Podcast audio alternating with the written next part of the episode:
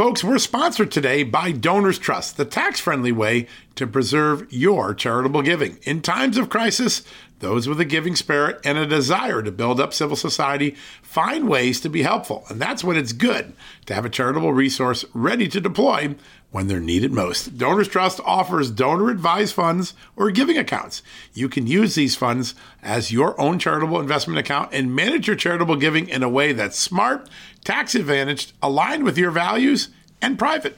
Donors Trust clients are using their funds to support charities helping their local communities while also using their giving account to simultaneously support think tanks and liberty minded organizations that believe our constitutional rights shouldn't get lost in a time of emergency.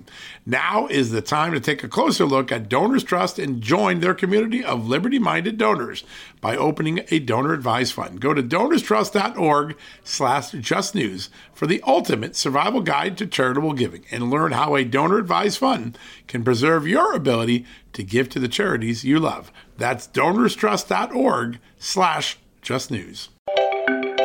Hello and welcome to our listeners of the Victor Davis Hanson Show. Victor is the Martin and Illie Anderson Senior Fellow in Military History and Classics at the Hoover Institution and the Wayne and Marcia Buske Distinguished Fellow in History at Hillsdale College. This is our Friday news roundup, so we've got quite a few things. We are recording a week ahead of time, and but we will be looking at the Ukrainian I always want to call it the Ukrainian war, the war in Ukraine, the possible third party, the possibilities of a third party in our 2024 election, and um, a little bit maybe about Biden internationally. So stay with us, and we will be right back. BP added more than $70 billion to the U.S. economy in 2022 by making investments from coast to coast. Investments like building charging hubs for fleets of electric buses in California and starting up new infrastructure in the Gulf of Mexico. It's and, not or. See what doing both means for energy nationwide at bp.com slash investing in America. As a professional welder, Shayna Ford uses Forge FX to practice over and over, which helps her improve her skills. The more muscle memory that you have, the smoother your weld is. Learn more at meta.com slash metaverse impact.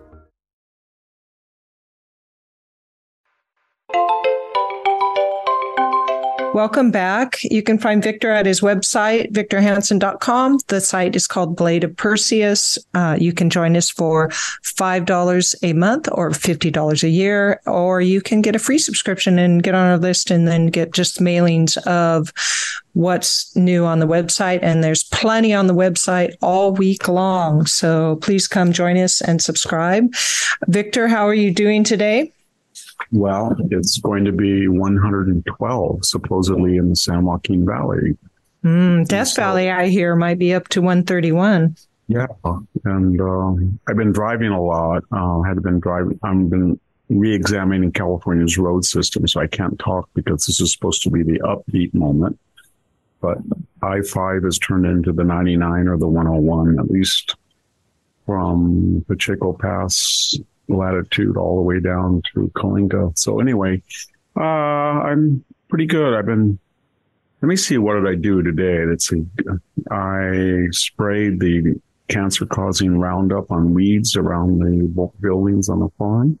Let's hope and you don't have a cancer. Then I used my old permit of a cyanide capsules for ground squirrels. So I went through all the building and found all of their subterranean wells of interest and put the pellets in and closed it and got a little whiff of it. So that's kind of weird. And what else did I do? I've been doing a little puttering around the farm and I wrote yeah. some ultras today. I got a good, uh, I think we'll have one's called the Mystic Chords of Memory. It's about when you get to a certain age, you look back at things that you thought at the time were catastrophic or, or, or full of despair and you look at the solidarity of the people working with you to overcome them. And that reminded me of a line that I've quoted a lot. It's been with me my whole life. It's from uh, the Aeneid, book two. Um, I think it's line 203 or something. And when Aeneas tells his almost drowned sailor, the Trojans that are escaping and they've had all these shipwrecks, he says, you know, basically saying, sure, there will come a, there will come a time when the memory of even this will bring you delight. Uh, that's a great quote. That's is. a nice, wonderful. I quoted thing. it in Fields Out Dream. That's one, one, of those quotes, you know, you, you pick up at, in your early twenties mm. and you kind of keep, keeps with you. Yes. Nisus and Euryalus that in the funeral games, then they ask him why he think he's going to win. He says he wins because he thinks he can win. That's a really mm-hmm. famous quote as well. There's a lot of treasure quotes like that in yeah. uh, Virgil's Aeneid and, and Horace's too. Yeah. I was reading an author the other day too about don't, you know, don't look back, uh, don't go back to the memory of the past. And that's mm. kind of a metamorphosis in the metamorphosis when Orpheus charms the dead and charms Pluto and he can get anything and he finally gets to have Eurydice come back to the world of life as long as he doesn't look back. And he's almost there um, into the daylight as he gets out of the underworld and then he looks back. Oh, and, and why does all, he look all, back? Why do you he's think he's worried he about her? He doesn't know whether he hasn't heard from her. He's worries that she's tired or she's been in the underworld too long. I don't know, but in that Latin phrase by Virgil, it's you know, it's really it's really pretty good. And was was the implication that he should have just trusted his instinct yes. and kept looking forward and known she was there? Right? She was supposed to be following him out. The myth has so many variations. It's hard to know whether he was because he had just charmed. He was, you know, with his lyre, and he was such a he was the founder of Greek music supposedly, and it's hard to know whether he was too hubristic that he thought he could do what he needed to do or what he wanted yeah. to do, or whether he was he was, um, I guess you'd call it too empathetic, but it's um, very sad. Yeah. And, you know, it's uh, all of his metamorphosis is a great, you know, he's not a great poet like Virgil or Horace, but man, there's some really good things in there. And, yeah. Uh, you know, it, it, Horace has that really great line I was thinking about. You know, he's talking about laudor, laudatores temporis acti praisers of the time that has passed. He says it basically, um, the Latin that follows that is, you know, that we are worse than our grandparents. That are worse than our grandparents' generation was our parents who produced us, who are even worse. And we're going to bear more children worse still. It's kind of depressing, but when you think about it, I was thinking about that line too. I was reading a lot of Latin today just for the heck of it and going back to passages that I really like. Yeah. It's like I was thinking of my grandparents' family that she had 12 siblings. And then she had a family of three children. And my parents lost a child, but they had a family of three. And my son has a family of two. But what I'm saying is there's so many people that had 10 and then six and then four and then zero. You know what I mean? Mm-hmm. Yeah. And it's, yeah. it's, it's a sign of something. I don't want to judge people, but it's, um, it's a sense that we're not spending time investing in a new generation or the country as a a whole is wor- is more worried about partial birth abortion being legal in every single state than they are that we are, you know, we're not producing enough people to replace us. And yeah. Uh, I guess I was thinking about that all that. I think he, I think it, I was just thinking to correct myself. I don't know if it was Eubus, but I think he was afraid that he was, he was going to lose her and he wanted, he just wanted to look one more time. You know, I mean, kind of neurotic Yes. Because I know the word in Latin is metuens, avidus, vivendi. He was afraid and he was avid or longing to get a look. Yeah. And then, uh, and so he turned, as soon as he turned around, she disappeared as a ghost into a yeah. ghost. Well, carnal existence. Anyway, those are the things I've been doing today. It's kind of it's been a, a, very strange weekend. So, well, those are some beautiful quotes from yeah, they're, Ovid they're, and uh, Virgil's and Virgil, yeah. yeah. all of them. Yeah. Those are my three favorite. Uh, I, since you mentioned the past and the present and then the comparison, I want to just give a shout out to Kimberley Strassel, who in the Wall Street Journal just wrote a an article on Biden, Carter, and oh, I forget I the that. last part. She did a great job of showing the comparison of the 1970s to now. And so it ends up as she compares all everything about Biden and Carter with, um, she doesn't say it, but there is this implicit optimism that perhaps, and she does say we need a leader and a leader on the order of now, Ronald I think you could Reagan. retitle that article, Where is Our Reagan? Because she's arguing that Carter came in supposedly to address the excesses of Nixon and Watergate and yeah. and, all, and all that. And he fooled the American people by claiming that he was a Southern moderate. And in fact, he outsourced his entire administration to hardcore leftists that created such a mess that out of nowhere Reagan came. And so she yes. was saying Biden came in saying that he was going to address the anger and the furor of all the psychodramas around Trump and COVID and the George, and then he out just like Carter, he was lying and he outsourced it yeah. to the squad and the Obamas and Bernie Sanders and Elizabeth Warren, and then she kind of takes a pause because the natural next step is well, Trump is the savior like Reagan, and she's basically saying no, that you yeah. need Reagan. I don't know if it's a a subtle hint up to uh, for DeSantis or some other candidate. She's not yeah. critical of Trump at all. She's a very bright person. I we're very lucky at the Bradley Foundation um, that she's our master of ceremonies each May for the Bradley Award. She does a wonderful job. She lives in Alaska, you know, and has children. Yeah. And yeah. Uh, her husband is a man of the earth. I mean, he's a practical guy. He has a machine shop as well as being very intelligent. Yeah. So she's one of those people that the right is so lucky to have because she's so pragmatic. You know, Mollie Hemingway is another person, Kimberley yeah. Strassel that's one of the great strengths of the conservative movement. They've got a, really, a lot of really good. I've mentioned in the past Christopher Caldwell, another talent. Yes. Those guys at Powerline, I'm a little prejudiced about. I, am fond of all three of them, John yes. and Scott and uh, Steve. They're very good. Yeah. Well, since we are talking politics then and the what may or may not happen in 2024, how about we address the possibility of a third party? I see that in the um, in the papers and, and magazines a lot, people talking about. And the very fact that the polls show that neither side is um, excited about their for their front runners, Biden or Trump. That it sounds, it seems to me there's a big opening for third party, whether it's on the right or the left. What were your thoughts on that? Uh, I must disagree with you, Sami. There is yes. never a big opening for a third party, no matter how much the poverty of the candidates. Uh, it's never worked. The mm-hmm. greatest share that we've ever had was Ross Perot. And he, for a time, was leading in the polls, if you remember.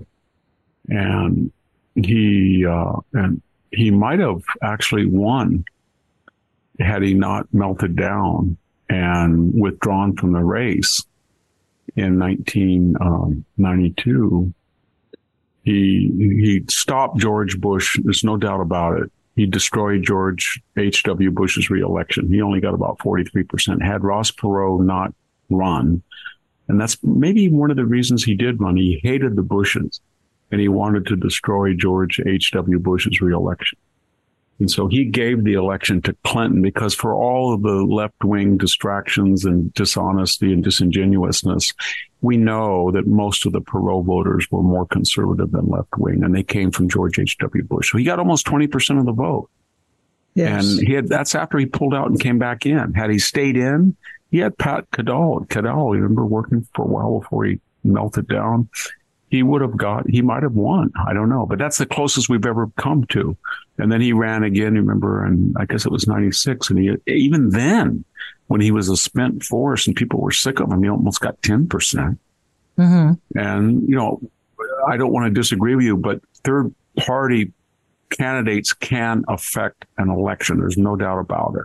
Yes, And that's what I was yes. suggesting. If you mean that Al Gore might have lost Florida uh, because of Ralph Nader, is that who ran? Yeah, Yes. that yeah. that might be true. And so what we're looking at this cycle, I see there's a cartoon today and they have the debate. It says debate of 2024 and there's Donald Trump very heavy with a chain and ba- a ball and chain tied to his foot and he's in prison stripes on one podium and there's a Biden in a in a walker on the other.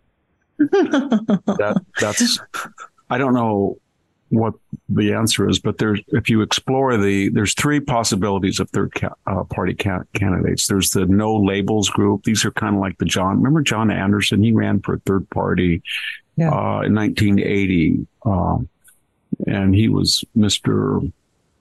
Uh, I guess you would call him Mitt Romney Republican, but he was kind of liberal, and he took votes. Uh, I think he might have taken votes more from Carter than he did Reagan. I don't know, but he's the no labels is that kind of group. There was a, there was always that third way, you know, that we're Yes. going to have the social concerns of the left, but the fiscal uh, discipline of the right. It never quite works, and that they're talking about Joe Manchin. But why would you want to vote for Joe Manchin when he's fluid and flexible and had a brief moment for being flirting with the Republicans while he always in the end went to the Democrats. And then they got so crazy that he knew he can't win. He can't win in West West Virginia. He will not get reelected. There's no way. They're tired of him. Of But how about somebody like RFK Jr.? I mean, uh, not that he would do it, yes, but what if he's well, he that's the kind of he That's kind of bridges both sides of the Yes, that's the second. So you get away from a whole third party, is what I'm saying. A no labels group that has a platform, not just a personality. See what I'm saying? There's a difference. yes. Yeah. They're not built around a particular candidate yet. They're saying we have an alternative to DeSantis and Trump, and we'll find a candidate that reflects that difference. And that, and people have mentioned Joe Manchin, Mhm. and I guess the guy who's the Republican, uh, he ran for president, the Utah governor, Huntsman. So those are the type people. Then there's a second one. That's the end party rebel. And that's what uh, Eugene McCarthy destroyed LBJ uh, and when he did so well. He didn't, I don't think he won, but he, he did very well in the New Hampshire primary and, and LBJ pulled out. And so you have two choices. You've got the hard and from both sides, kind of like John C. Fremont from the left and McClellan from the right challenging Lincoln in 1864. And so you've got Cornel West, who, if he were to siphon off, I don't know, uh, there might be 30 million black, uh, oh, probably 25 possible black voters, 25 million. And if he were to siphon off in key states three or four million black voters, he could really do some damage to Joe Biden or whoever the nominee is. I don't know Why would he want to do that? Do you think? why Would there be any motive for him to do that? he wants to take the Democratic Party even further left. I don't know why he's running because Joe Biden has outsourced his entire administration to the hard left. And this is the most left wing administration we've ever seen. If you look at the appointments, energy, race, you name it. And he's never going to see a president before, a presidential candidate who says, I am going to pick my vice president by their, her race and gender, and that's going to be a black woman. I don't care who it is, it's going to be a black. How could he find any person who would be so bold and so fixated on identity politics? But that's who Joe Biden was. But he's running against him, is what I'm saying. Yes. And he's mad. He, he he's a very strange guy. I mean, if you think about it, Obama used to consult him when Obama was a nobody. You know, when Obama had failed as a House candidate, he was tinkering around with his book and he was kind of run for Senate. And he didn't think he'd had a chance. Then we remember that both his primary and general election opponent mysteriously had their divorce records leaked by the Chicago apparat on in Obama's favor. And he kind of said, well, that, I don't know how that happened, but you know, it kind of helped me, didn't it? Yeah, it did, but Barack. and uh, anyway, but before he became a a, a person of, of repute, he would kind of can I get to talk to Cornel West, the famous Harvard philosopher? And Cornel West would kind of mentor him, so to speak. And then when Obama got really, really famous in Senate and he ran for president, and Cornel West said, he doesn't take my calls anymore. Because Cornell West was crazy and he didn't want to be associated because he was feigning as if he was a moderate candidate. And then remember that great article at Cornel West that he basically showed up at the inauguration with his mother. They didn't even give him tickets to the inauguration of Obama. And he thought that his mere presence there would shock people. So they would give him tickets and they didn't. They wouldn't yeah. let him in. They couldn't get in. Yeah, so that's so that's, sad. He's got, yeah, it is sad. I mean, whatever you yeah. think of, there's something called gratitude. Yeah. And Obama never had that in ample amount. But anyway, I always look so at Cornel West and he reminds me of Peter Falk as Columbo. Like he has this kind of slovenly exterior, but something wicked smart is going yeah, on he's, behind he's smart.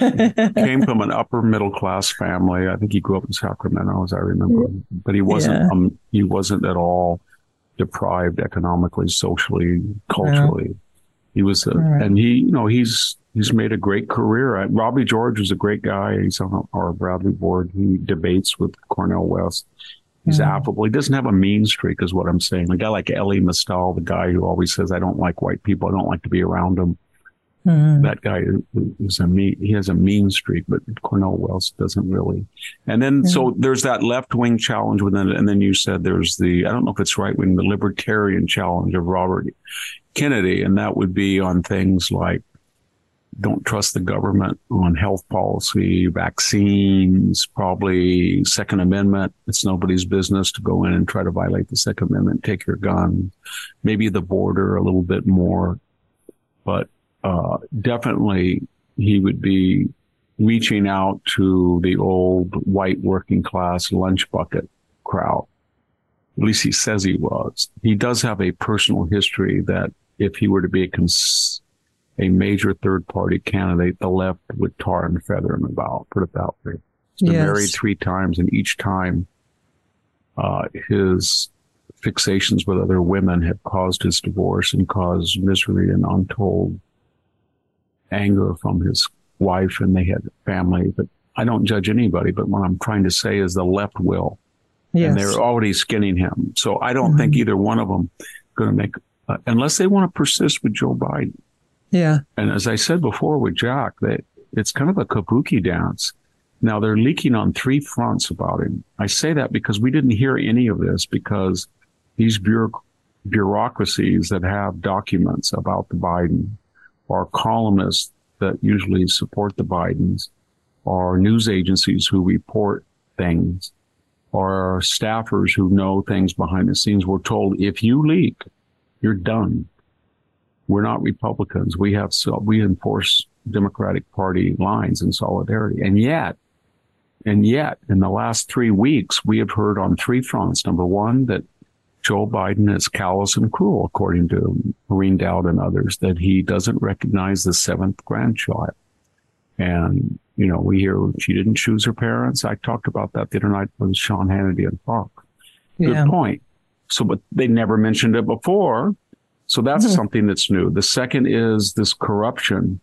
People are really, st- there was a poll today that said, uh, I think it's about 40% of the Democrats think that Joe Biden took bribes. And that there's a lot of things. If you get Mr. Archer coming in, the, the associate who took the rap for Hunter, and he testifies and he has documents that he was sending money to the Bidens and Joe in particular. And you have a oligarch supposedly who has two phone call tapes with Joe Biden and 15 with Hunter. And then you have more about Burisma and documents uh, from the IRS whistleblowers. This is all, it just dwarfs, this is what's so ironic. It just dwarfs yeah. the meager evidence of the four prosecutors who was going after Trump on documents or overvaluing his real estate or making a phone call. This is really corruption. It's it's in the Constitution, bribery, and so they're leaking it. They're leaking about the granddaughter. They're and now guess what? They're leaking about his senility. Uh, there's people on television that are on the left are saying, "Oh my gosh, he he tripped again," and he called Mr. Zelensky Vladimir. and he thinks that we're fighting in Iraq. And this is, and he, Prince Charles doesn't know where he's wandering around. I mean, he sees Joe, oh, hey, over here, Joe. And he was at the beach and he, those little lightweight two pound aluminum chairs. I mean, it's kind of hard in the sand, but he has trouble. So they're allowing that stuff to come out. And then we have this old Yeller article. It was kind of disingenuous. It was trying to sh- show everybody with a wink and a nod. Oh, you think Biden's senile and he's had it, but he's a mean SOB behind the scenes. He throws, he uses F bombs. He's, mm, he, yes. But yes, yes, that's what you said. But really between the lines, you're telling us what a nut he is, that he just mm-hmm. flies off the handle like, get off my grass. And so, okay, all, so your suggestion all, is they're going to get him out yes. and bring okay. somebody else in. Yes. No. Yeah. No. No. They're not, they're doing this to right away abort his any idea that he's going to run for reelection mm-hmm. because they know he will not win and mm-hmm. he will not be able to govern. He'll be completely non compos mentis.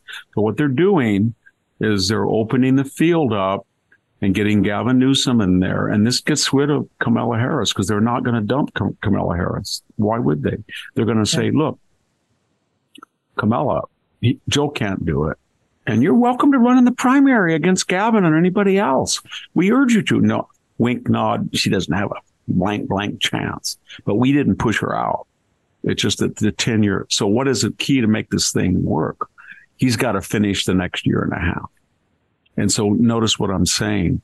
They are leaking evidence of really serious crimes and or at least allowing it to leak, but they're not ever, ever going to say, okay, Republicans, we should impeach him and convict him. Because, of course, yes. Yes, yeah. because that's Kamala Harris. And notice there's they're leaking things about how he flies off the handle, he forgets, he trips, but not to the extent that anybody's going to to even consider the 25th Amendment as they did with Trump.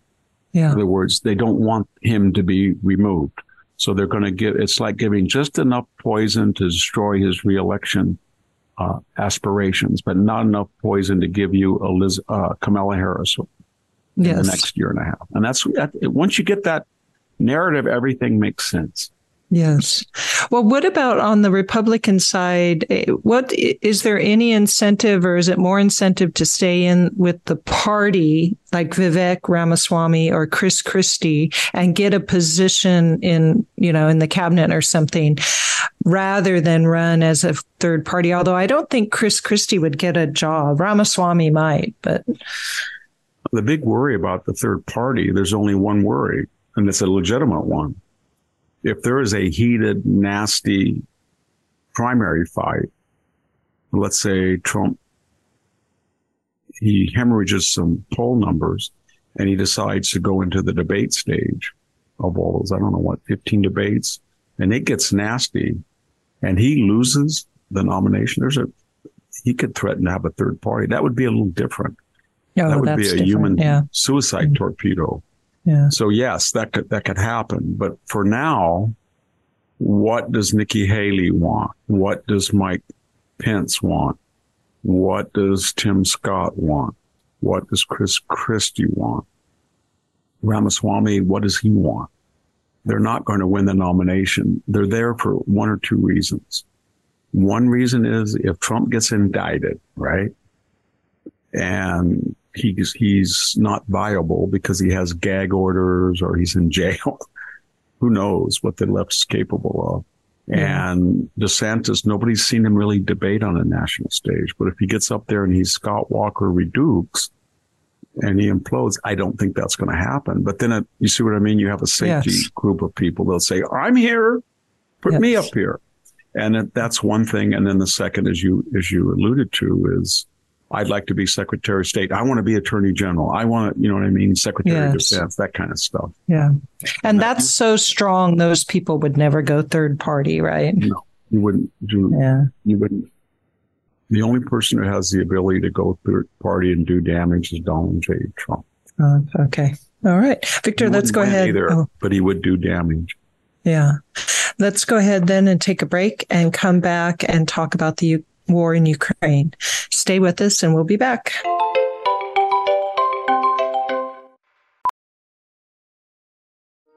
Welding instructor Alex DeClaire knows firsthand how VR training platforms like ForgeFX can help meet the demand for skilled workers. Anywhere you go look, there's going to be a shortage of welders. VR training can help welding students learn the skills they need to begin and advance in their career. The beauty of virtual reality is it simulates that exact muscle memory that they need. Explore more stories like Alex's at meta.com slash metaverse impact. As you write your life story, you're far from finished. Are you looking to close the book on your job? Maybe turn a page in your career? Be continued at the Georgetown University School of Continuing Studies. Our professional master's degrees and certificates are designed to meet you where you are and take you where you want to go. At Georgetown SCS, the learning never stops, and neither do you. Write your next chapter. Be continued at scs.georgetown.edu slash podcast. Welcome back. This is the Victor Davis Hanson Show, and we haven't heard a lot about the Ukraine war on this show um, recently. I mean, we do talk about it all the time, but we really haven't heard a lot in the presses about this uh, spring offensive that the U- army in Ukraine has been engaged in. And so I was wondering if you could give us an update and some of the information on the spring offensive. Yeah, you know, it's very funny. Uh, I went back and I perused all the news accounts in March and April. In fact, I had a, as I had mentioned, alluded to before, we had a big conference at the Hoover Institution on Ukraine in March, and I tried to assemble, you know, generals, former high officials in government, pundits, military officers, retired and serving, etc., people from Ukraine, and everything was talking about the spring offensive. It was coming, remember? Coming, coming, coming, coming, coming, coming. Yes. And this is, and all of a sudden it, it's silent. And what was weird about it was while we were talking about the spring quote offensive, those aerial photographs started to surface among, uh, you know, among the media. And you looked at this zigzag trenching. It was something like the Great Wall of China I mean, it had reinforced tank traps. It had uh, concrete reinforcements. It had crossfire artillery plans. It was dug deep right in the way of the spring offensive. And then it was backed by air power and missiles and drones for air cover, kind of like a Maginot Line. And everybody ridiculed it. Look at the static defense. Don't they know anything about history? And I was watching this and I thought, don't you know anything about the Russian army? For the Russian army to win, they always have to almost lose. That's just so Charles XII goes in and he's beaten Russia all the time in pitched battles. He goes in and he starts to win and he loses. And he ends up a captive basically or of the Ottomans for five years. And then you've got Napoleon. And of the seven or eight major battles that uh, Napoleon fought, I think he could make the argument that he only really lost one. But his army of 600,000, 500,000 were casualties, right? Yes. He destroyed it. He burned Moscow. He took it. He burned it. That's why Hitler didn't think it was so important because Napoleon had taken it. But of course, Moscow in 1814 was not Moscow in 1941. And then you have Hitler and General Halder had that famous quote. He said, it's no exaggeration that uh, one could say in the first 11 days, the war against Russia has been won. He said that. He was chief of staff of OKW, you know, the, the over, over command of the Wehrmacht. And what happened? They killed 3 million Russians in June, July, and August and early September. And they lost the war in December. Basically, after that, they couldn't win. And so when you look at same thing, you take Stalin up in the Mongolian Manchuria of 1939. And there's the Japanese army with veterans in the years of fighting in China. And it's, you know, it's there, they're in China and they start to batter Zhukov. He was a young, untried officer. And you know what? When it was all done and they recover, they killed 75% of the Japanese. And then hmm. everybody says, wow. well, look at the Winter War. Yeah, look at it. November 1939, it was a terrible thing. They went Mannerheim. They they they attacked the Finns. General Mannerheim was their leader, brilliant guy. And they went in there. Were they poorly led? Terribly led. The Russians. Did, were they badly supplied? Horribly supplied.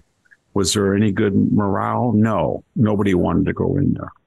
And the geostrategic politics were just insane. They were a party to the Molotov-Ribbentrop Pact. So Germany was their nominal ally, and here they were fighting their allies' ally, Finland, over the border.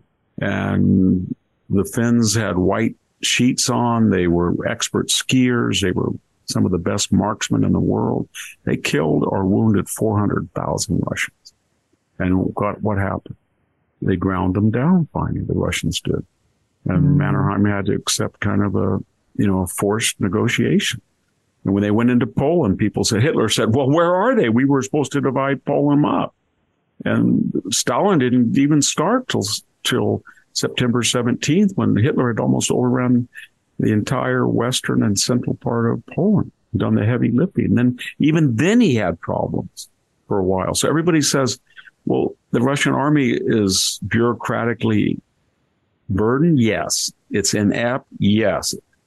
But that doesn't mean it's going to lose. So when I heard all this and I looked at those fortifications, I thought to myself, how are you going to break through those?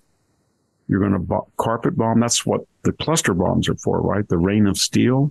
We're yes. supposed to have given them the F-16s. They're going to fly and evade SAM missiles and then just carpet a pathway through. And then like George Patton, the Ukrainians and their Challenger and Abrams and French tanks, Leclerc or whatever they're called, they're going to break through?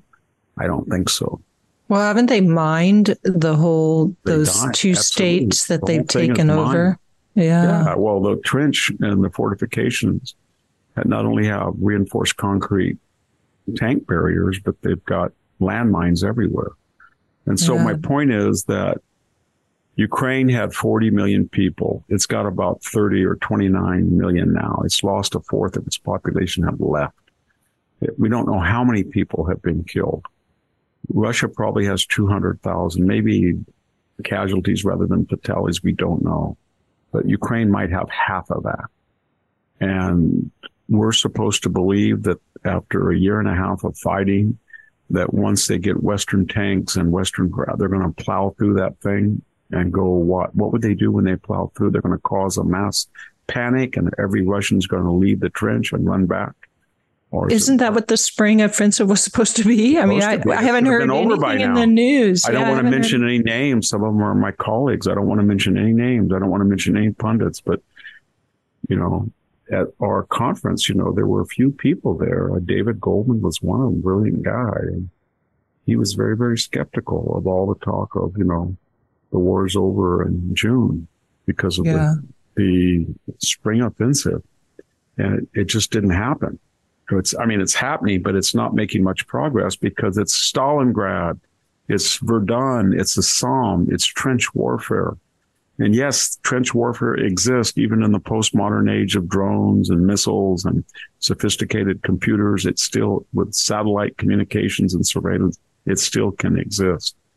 And that's the problem. So to, to boil it down, for the spring offensive to work, they're probably going to have to lose 20,000 soldiers.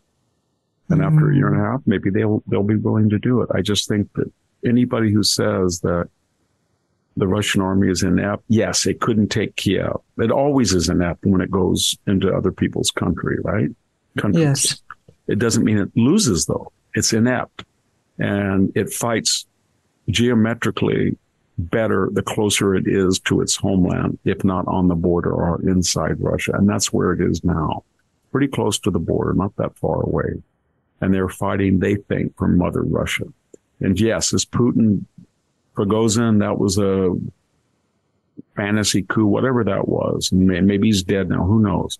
And, and everybody says, well, the spring offensive will not only break through, but that's the end of Putin that's the end of Putin. Crimea and the Donbass will be like dominoes that fall. It's going to be yeah. over. I've heard that so many times. And yeah. I just don't believe it. I wish, I mean, I'm for it. I, I, don't like Putin. I would like him to get out of Ukraine, completely go back to the 2013 borders. But that requires a cost and blood and treasure that I don't think the Ukrainians have the wherewithal to pay. And but you mentioned Stalingrad and Verdun, even those had ends, but you can see this going on even longer. Leningrad, even that came to an end, right? Um, so it. Well, it, Leningrad started, remember, in, uh, I mean, Stalingrad, when you say it had an end, Stalingrad, Paulus was basically trying to take Stalingrad in September of 42 and he was doing pretty well until, and they they destroyed 90% of the city and they killed more people than they lost. But he surrendered in february of 43 so september october november december january five yeah. months. And leningrad five was one of the longest almost a thousand days or you know what i mean four years. Yeah it was two it was four years? Yeah it was okay. almost four years. It started basically in September of 1941, and it wasn't liberated till what, late 44? Yeah. And a million people died, starved mm-hmm. to death. And so it just went on and on. This thing can go on and should, on. Somebody should talk about how it's supposed to end. Is it supposed to? And usually it ends when one side gains an advantage on the battlefield and wants to negotiate from a position of strength, and the other side is is depressed. But everybody kind of just forgets that there's a hundred, still 144 million Russians, and they still have a GDP 10 times that of Ukraine, and they have a territory 30 times of that, and they're de facto in alliance with China, and they have they're not an enemy of India, and they have Iran, and so, and they're selling oil all over the world, and so I know their economy is smaller than California, but California's economy is pretty big. So we always underestimate what they're capable of. And that's not said in terms of admiration nor in awe. It's just realism that yeah. to defeat Russia inside Russia or on the borders means you're going to get a lot of your people killed. Yeah. No way around. It's a warning. don't yes. ever get excited that the Russian army is in disarray. When you read all this stuff in the Atlantic Monthly or the New Yorker or the Intelligencer or the New York Times, this, or you read former officials of the Obama administration lecturing, the end is in sight. The walls are closing in on Putin. He may be dead already. Uh, we, our sources tell us there's no morale at all among the Russian. These conscripts, the Wagner group lost 40 million, that kind of stuff. And then, okay, you, everything you said is true. Then they broke through, right? It's, uh, what? It's no longer spring, is it? Spring ended in June 21st. And we're into the summer offensive now. And I don't think they've made much progress. I think. So, um, go on to another. Are, are, you done? I'm sorry. Yes, Did you want? I am yeah. done. Um, I, and yeah. Okay. So let's move then to another um, international story. And um, I noticed that China was cracking down on dissidents and activists. They say that there are eight dissidents that living are living in other countries uh, that they've put up a one million dollar reward for apprehension of them. And what's that that's not surprising so much as the fact that um, the article, which was in Real Clear Politics, said that the Western nations, which some of these activists are in, are allowing for them to be hunted down in their own nations. And that struck me as really bad. What, do you have any thoughts on that? Yeah. I mean, look, there's 300 anywhere, depending on the particular year, pre or post COVID, 330 to 370,000 Chinese students. There's thousands of Chinese business people and academics and media people in the United States. There's millions of them worldwide and there's Silken Road, Belt and Road, Silk, the Silk Road, whatever you want to call it, projects. They're in Greece, they're in Italy, they're in the Netherlands, they're in Africa, they're in Latin America, South America, Asia, everywhere, right? And so China, that's a great strength of China. They're spies. They get gather intelligence. They coerce foreign governments that, to the degree they can, but there's also a downside in it. But the further they get away from China and the more they get out, sometimes they find that they have skills that would be remunerated pretty well in Europe or the United States. So if you're a medical student, a neurosurgeon, and you're studying at John Hopkins and Chinese government makes you report in and consult with them, and yet you see this liberal society where Chinese Americans make a lot of money, maybe you would like to defect.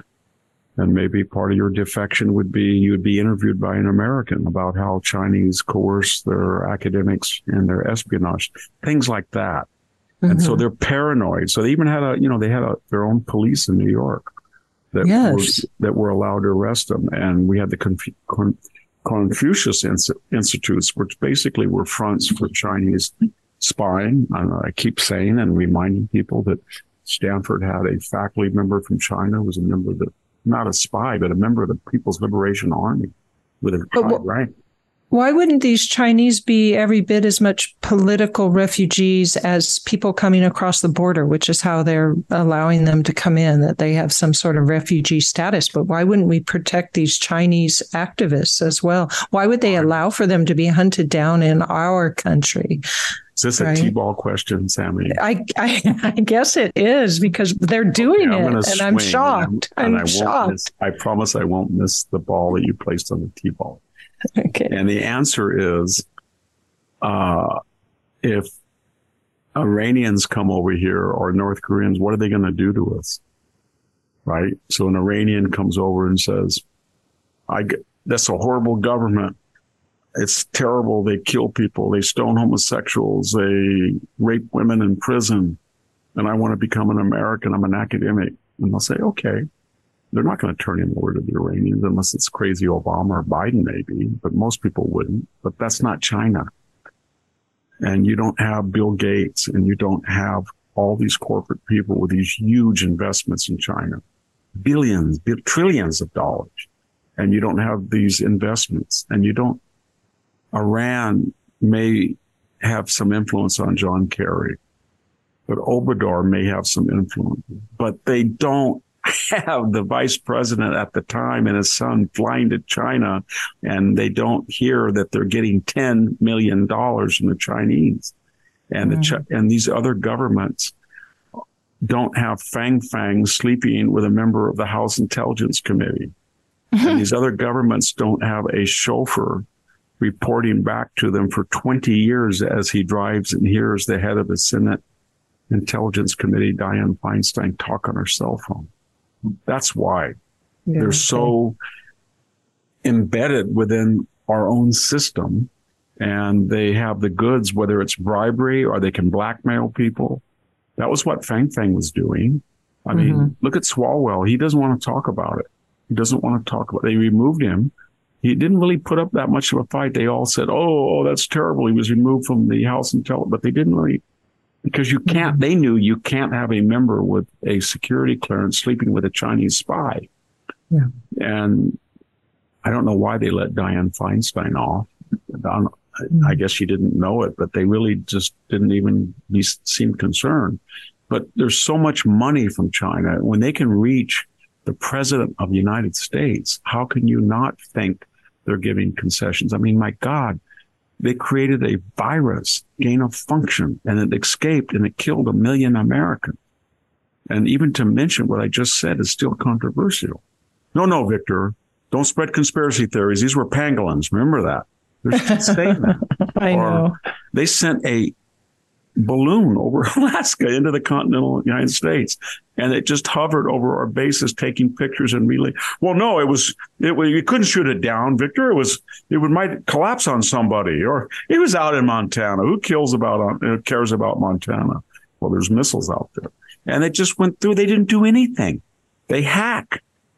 They, they get into all of our data, private and public. Nobody says anything. Yeah. And they're they're buzzing our planes in the South China Sea. They're trying to play chicken with our surface ships, and nobody says anything. That was any other country, we, we almost sunk a, an Iranian ship under Trump that tried that. And so the reason is, is they're so wealthy and they compromise people in two ways. They either become too familiar with them and they have them on women or bribes, or they they allow them to make so much money that it would be insane. Michael Bloomberg was running for the Democratic nomination and he had 10 billion dollars of investments for startup companies in China run by Chinese citizens, half of which had ties to the Communist Party. And he was running. And so that's why. Yeah. Okay. They don't touch, they don't touch China when it goes after its dissidents. That's yeah, why they don't have dissidents because China tells everybody, Oh, you're going to go to Stanford for a year. Hmm? Oh, you're going to be a visiting professor from Harvard. Remember one thing. If you get a nice apartment and you got a beamer and you think you're going to have a capitalist lifestyle and you start to defect or you don't want to come back home or you don't want to work with us, just remember what happens to people who are dissidents. They don't protect you. They will never protect you. They'll turn you over to us. They will leak to us mm-hmm. because we have them over a barrel. Just remember that. That's a very mm-hmm. powerful deterrent. Yeah, that sure is. Well, with that, Victor, let's go ahead and take a break and come back and talk a little bit about Joe Biden nibbling on children and Geraldo uh, f- fired from the five, I believe. But hold, stay with us and we'll be right back to discuss it. There's something magical about unboxing. When you unbox BritBox, you uncover a world of British entertainment. Stream the UK's most brilliant series, including new and upcoming seasons of Shetland, Father Brown, and Death in Paradise. Plus, new originals like Payback, Irvine Welsh's Crime, and Archie, the story of Hollywood's greatest leading man, Cary Grant. Unbox BritBox and escape to the best of British TV. Stream with a free trial at BritBox.com. We're back. And Victor, so Joe Biden's diplomacy included a scene in Finland, I believe he was, where he was nuzzling up to a young child. And I was I guess you wondering, yeah. Tur- turkey gobbling. I mean, did you see his jaw going up and down? Yeah, like you a, know what? I used to, we used to, my grandfather had animals and I used to see a turkey guy and they would come up and bite your leg. That's what he was doing. And then he tried, and then he was kind of repulsed. She was repulsed, bright girl with, you know, native instincts that were superb. She spotted this guy even at a, at a very young age. This guy's weird. And then he tried to get closer with a second attack and blow at her. And so my point is that was an iconic jump the shark moment, wasn't it? Yeah. I don't think you, I think at that point, everybody in the United States said this man can no longer be president. He's creepy. Mm. He's a pervert.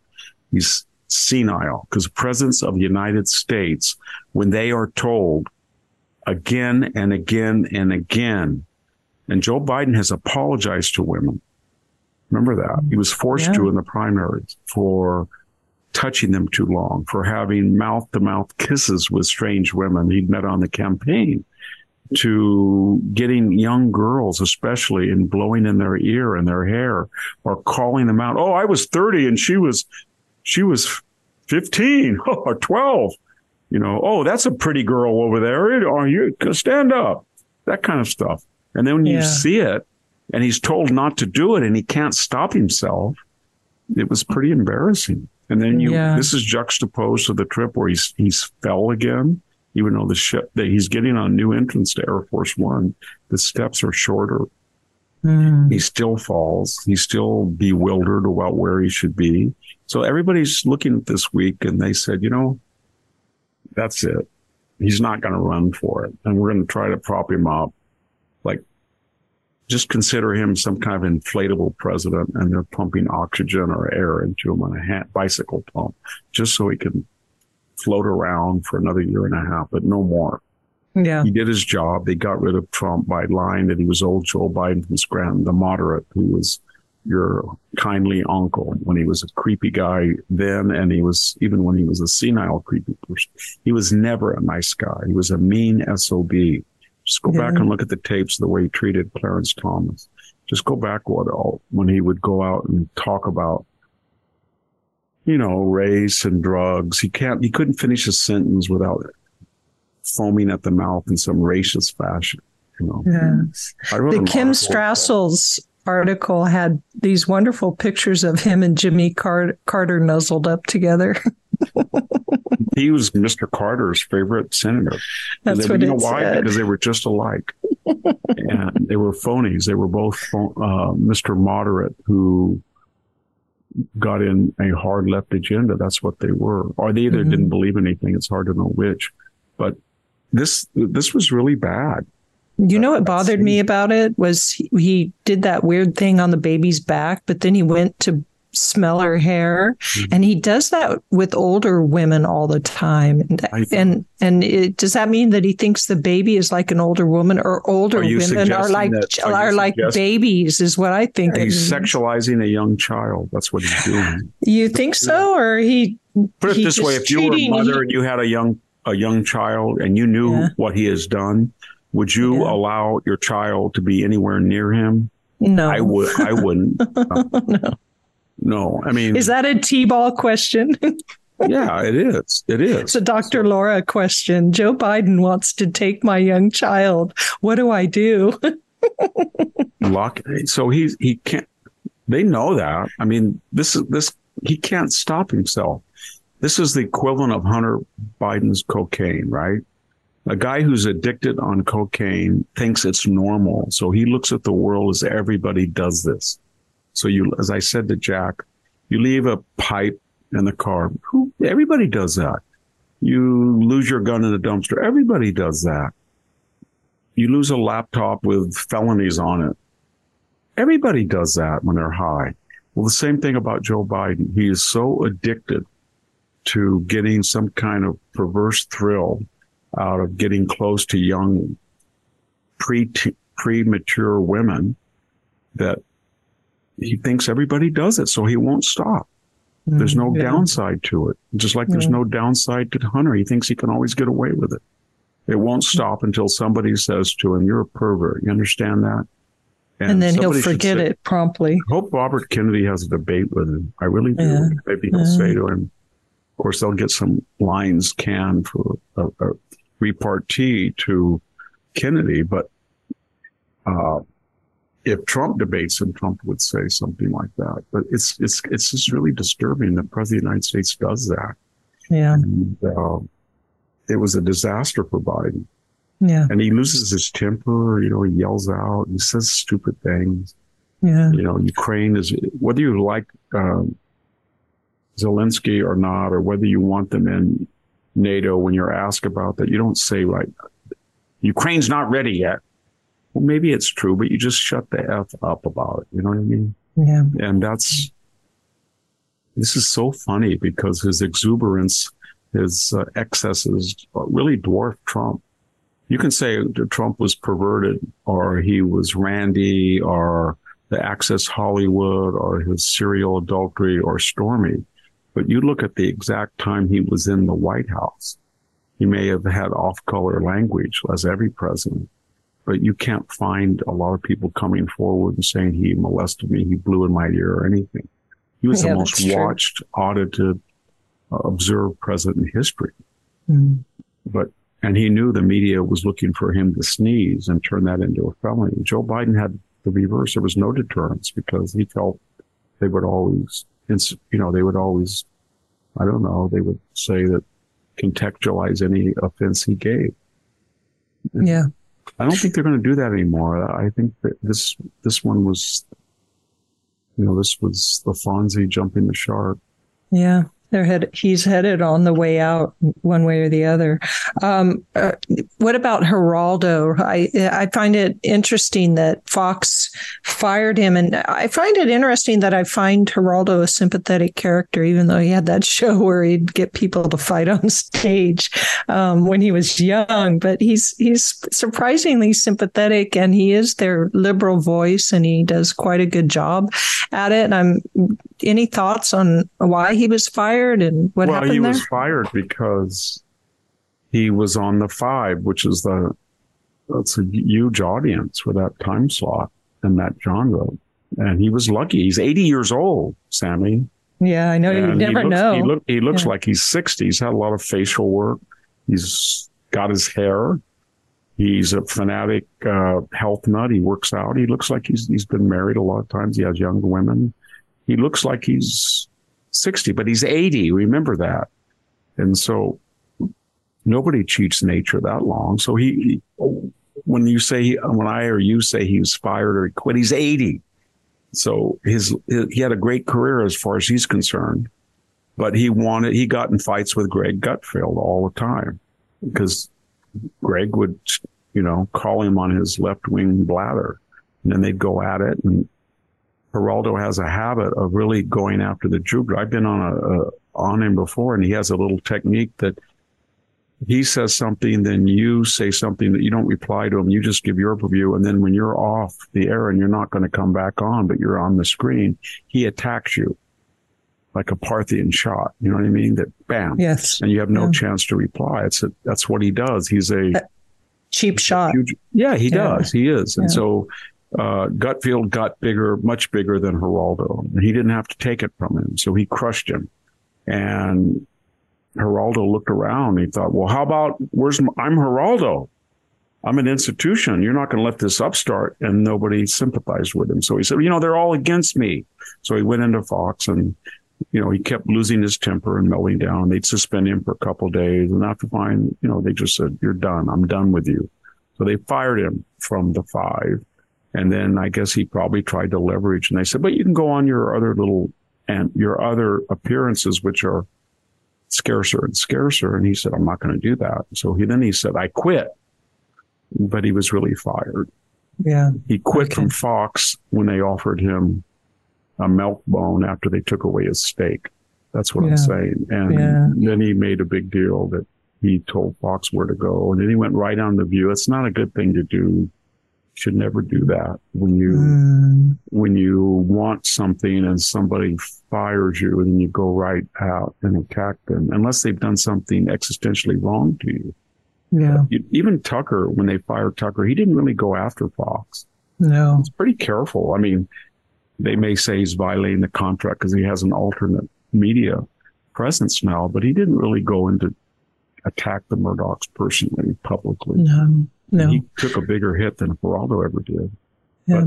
you know, he, the funny thing was he said that he couldn't, and then the interview with the View, you heard he said he went after Tucker Carlson and said, I can never forgive him for his conspiracy talk on January 6th. And I thought, okay, let's see what Tucker said. Tucker said the following, that there wasn't really an insurrection. And notice the word insurrection doesn't appear anymore. The left doesn't use it very much. And that nobody, Tucker then said, two, nobody was killed violently unless they were Trump supporters. They were saying that five people were killed because they were counting suicides up to six months later. Remember that?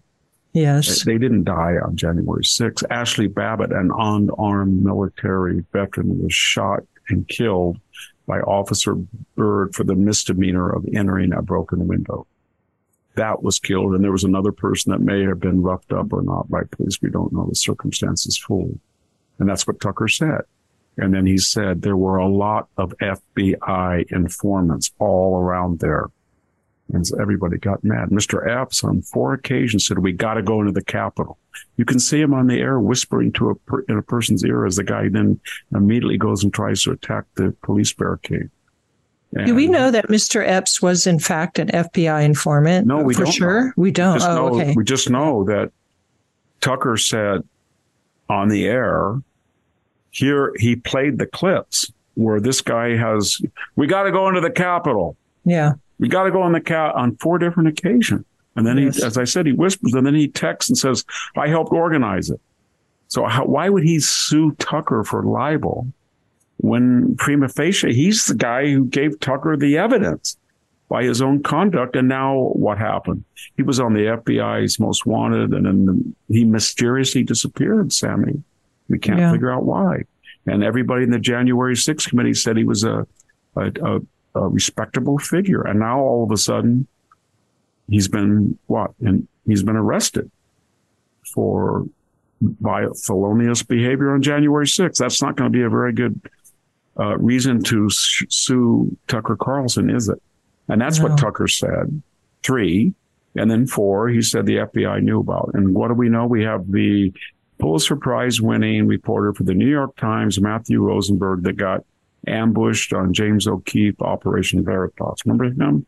Yes. In the bar, bragging to a young woman about this was just a joke. All my people thought it was a melodrama. It was nothing. There was no danger. Heck, I looked around. There was more FBI informants I recognized than there were. Remember that? Yes. And so that's what Tucker said. Mm. And then he showed clips. And I'm not saying that wasn't bad. You should never go into a capitol or any government building that's closed. I would never do that. Never. I would that, that's wrong to go into a government building that is not open. And it's wrong to even touch government property. But it's not an armed insurrection that requires 20,000 federal troops as if Jubal Early is attacking a capital and it's 1864. Come on. Mm-hmm. And then you had Mr. Buffalo Horns. Remember him? That crazy, yes. that poor guy who's obviously compromised cognitively. And he, you would have thought he was a ringleader, but Tucker showed the clips. He's just walking around talking to people. And Should the cops were, or the security yeah. people were trying to help him with some of the doors and show him places. I know. Should he have done that? No. Should he have been there? No. Was he dressed outrageously? Yes. Was should he have told the policeman, "What can I do to help to stop this?" and we'll get everybody? Yes. But was he a violent insurrectionist? No.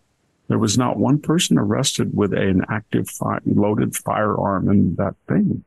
That's what Tucker said, and Geraldo said he can't forgive him for saying that. If you want to talk about conspiracy theories, you can go back to Tucker. I mean, you go back to Geraldo's. Remember Al Capone's vault?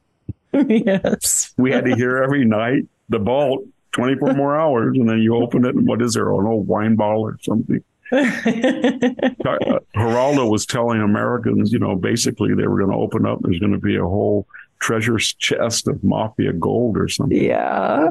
Well, he was an expert, a Dick, Dickensian expert at making cliffhangers for his audience. or when he went to Afghanistan, remember when he's there? he's he's there with his brother and he's drawing a map of U.S. deployments while they're filming it and they they sent him home. Remember the U.S. military? Yeah, yeah. So, I mean, All for right. him for him to say that Tucker's a conspiracist when yeah. Tucker had reason to point out about informants and the questionable behavior of Ray Epps and the one-sided violence toward the is just beyond the pale. Yeah. Well, Victor, we're at the end of our uh, episode. So thank you very much for all the wisdom and the discussion of the war in Ukraine in particular today. Appreciate it. Thank you, everybody, for listening. This is Sami Winc and Victor Davis Hanson, and we're signing off.